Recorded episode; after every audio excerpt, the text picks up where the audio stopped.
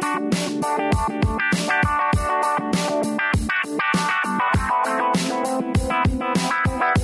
hello there, and welcome to Moving Forward with Young Voices here on the Fed by Ravens Media Network. Hey, we're pleased to welcome Jacob Puckett to the show. And Jacob, uh, in addition to being a Young Voices contributor, tell us a little bit about who you are and what you do. Good afternoon, Brian. Great to be with you and your listeners. I am an energy policy analyst at the Show Me Institute in St. Louis, Missouri. So a lot of lot of researching, and a lot of writing on energy policy, and then transportation as well.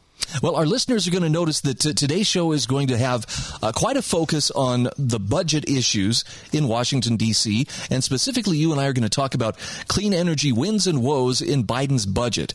And I got to be honest, this budget is so big. I don't even know where to begin. So walk us through the, the energy considerations or the clean energy considerations in the budget. Is is this a pretty sizable part of what has been proposed in terms of federal spending? Well, developing more clean energy is definitely uh, a focus and a priority for these bills. With with both the infrastructure bills being considered, there's clean energy aspects to both of them. And honestly, it's a mixed bag. You've got some policies that are good and they focus on what's needed to get more clean energy onto the grid. And some of it, unfortunately, is not so good. And it would just be spending lots of money unnecessarily while ignoring the bigger picture of what's actually the problem. Now, unfortunately, I feel like that could apply to a lot of other areas of the budget, but since energy is something that, that literally powers the economy, powers our lives, and about everything that's good in our lives, I guess we need to pay close attention. Talk to me about. Uh, what is being proposed in terms of um, is, is, there is there a major shift still away from fossil fuels? It seems like that's been kind of a common theme within the Biden administration. Well, they've definitely put forward a lot of energy in trying to move the U.S. away from fossil fuels. Um, and, and most of the new energy that's come online in the past five or so years has been renewable. So either wind or solar. Uh, we're, we're still several years away from large scale batteries coming online. But if, if you're looking at the new money in the game, it's going towards clean energy. Okay.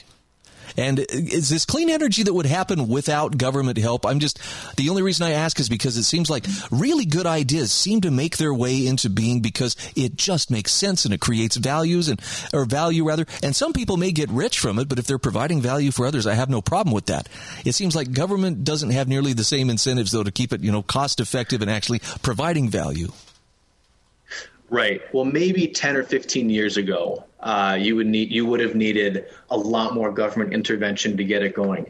But you know, that's in the past. We can't change the past. The situation we have now, there actually is a lot of private investment and private capital uh, moving towards clean energy. Just last year, so 2020, in the midst of the COVID pandemic and everything being shut down, there were records amount of dozens of billions of dollars invested in wind and solar energy not from government, but from private investors. So as as the appetite picks up, both for the general public and also for the corporate world, meeting their own commitments or deciding they want to start powering themselves as well, there's definitely plenty of private money uh, being played in this game too.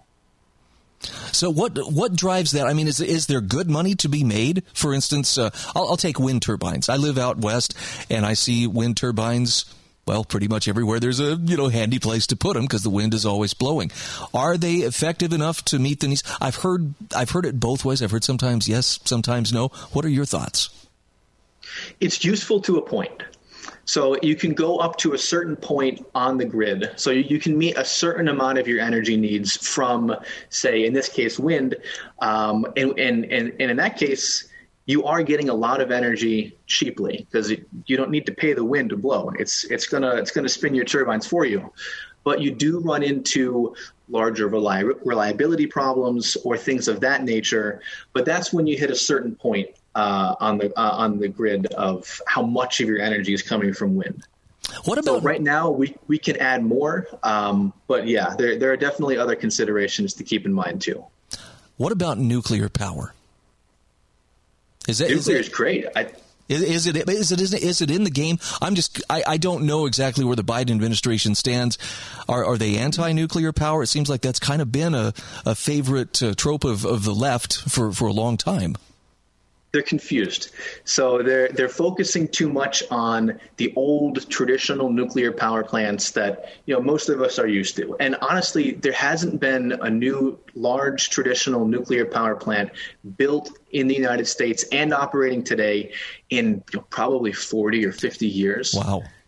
Yeah, so that's they're, they're, dinosaurs in the nuclear game. They do generate a lot of new power, but clean power. But the exciting part are what's called small modular reactors. So basically, they're mini nuclear power plants. They don't. They're not going to generate as much electricity as a large power plant, but they're still as reliable, just as clean, and they're more flexible. So, say if if you're building a new town or you've got a new um, industrial center coming to your part of town, and they're going to need a lot more power than you have right now, you could put a small modular nuclear reactor uh, near one of those. And if and if say the town grows or there's more uh, economic growth there, you could put another one. So they, they have sort of a, a stacking ability that you don't have with the old traditional nuclear power plants.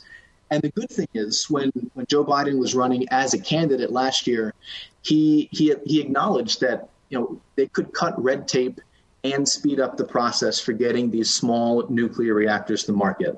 So the good thing is, it seems they're aware uh, of this new technology, but I don't think they're doing enough to actually focus on bringing it to market. Talk to us about uh, energy efficiency upgrades. And and this can this can cover a lot of territory. I mean, for crying out loud, uh, look at what's required just in the manufacture of cars. You know, they have to have they have to have this good of gas mileage in order to be, you know, okay to, to manufacture. What are some of the places where we're seeing calls for greater energy efficiency uh, as far as, as the Biden administration's budgeting? So energy efficiency as a concept is great. If you can save your own money by having more efficient appliances, that's fantastic. And, and if it works, it works. Put your own money towards it. But the problem you run into is a lot of these major government sponsored programs routinely overpromise and underdeliver. Doesn't matter if it's cash for clunkers or the new weatherization program that they're looking to put billions of dollars into. These programs routinely will pay or they end up costing twice as much as the amount of energy that's saved.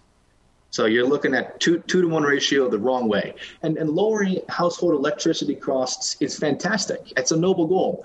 But if you want to do that, you should be focusing on policies to make the electricity itself cheaper, not shelling out a bunch of money for expensive appliance upgrades.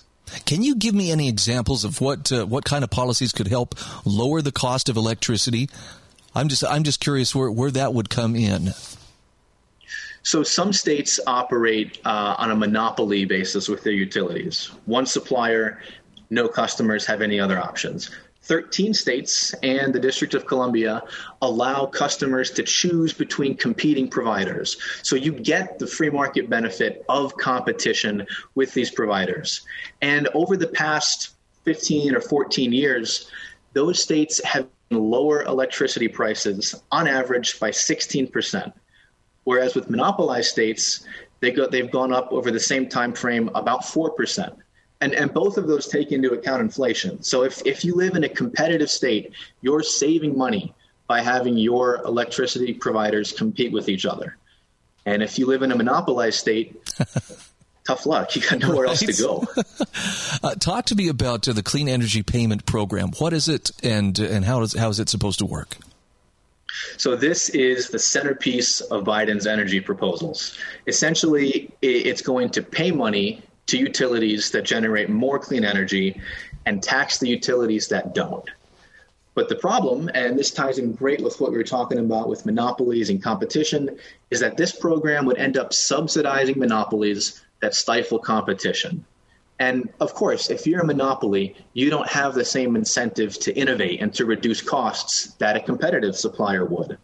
And like we talked about before, there's plenty of private capital willing to go towards new wind farms and new solar farms.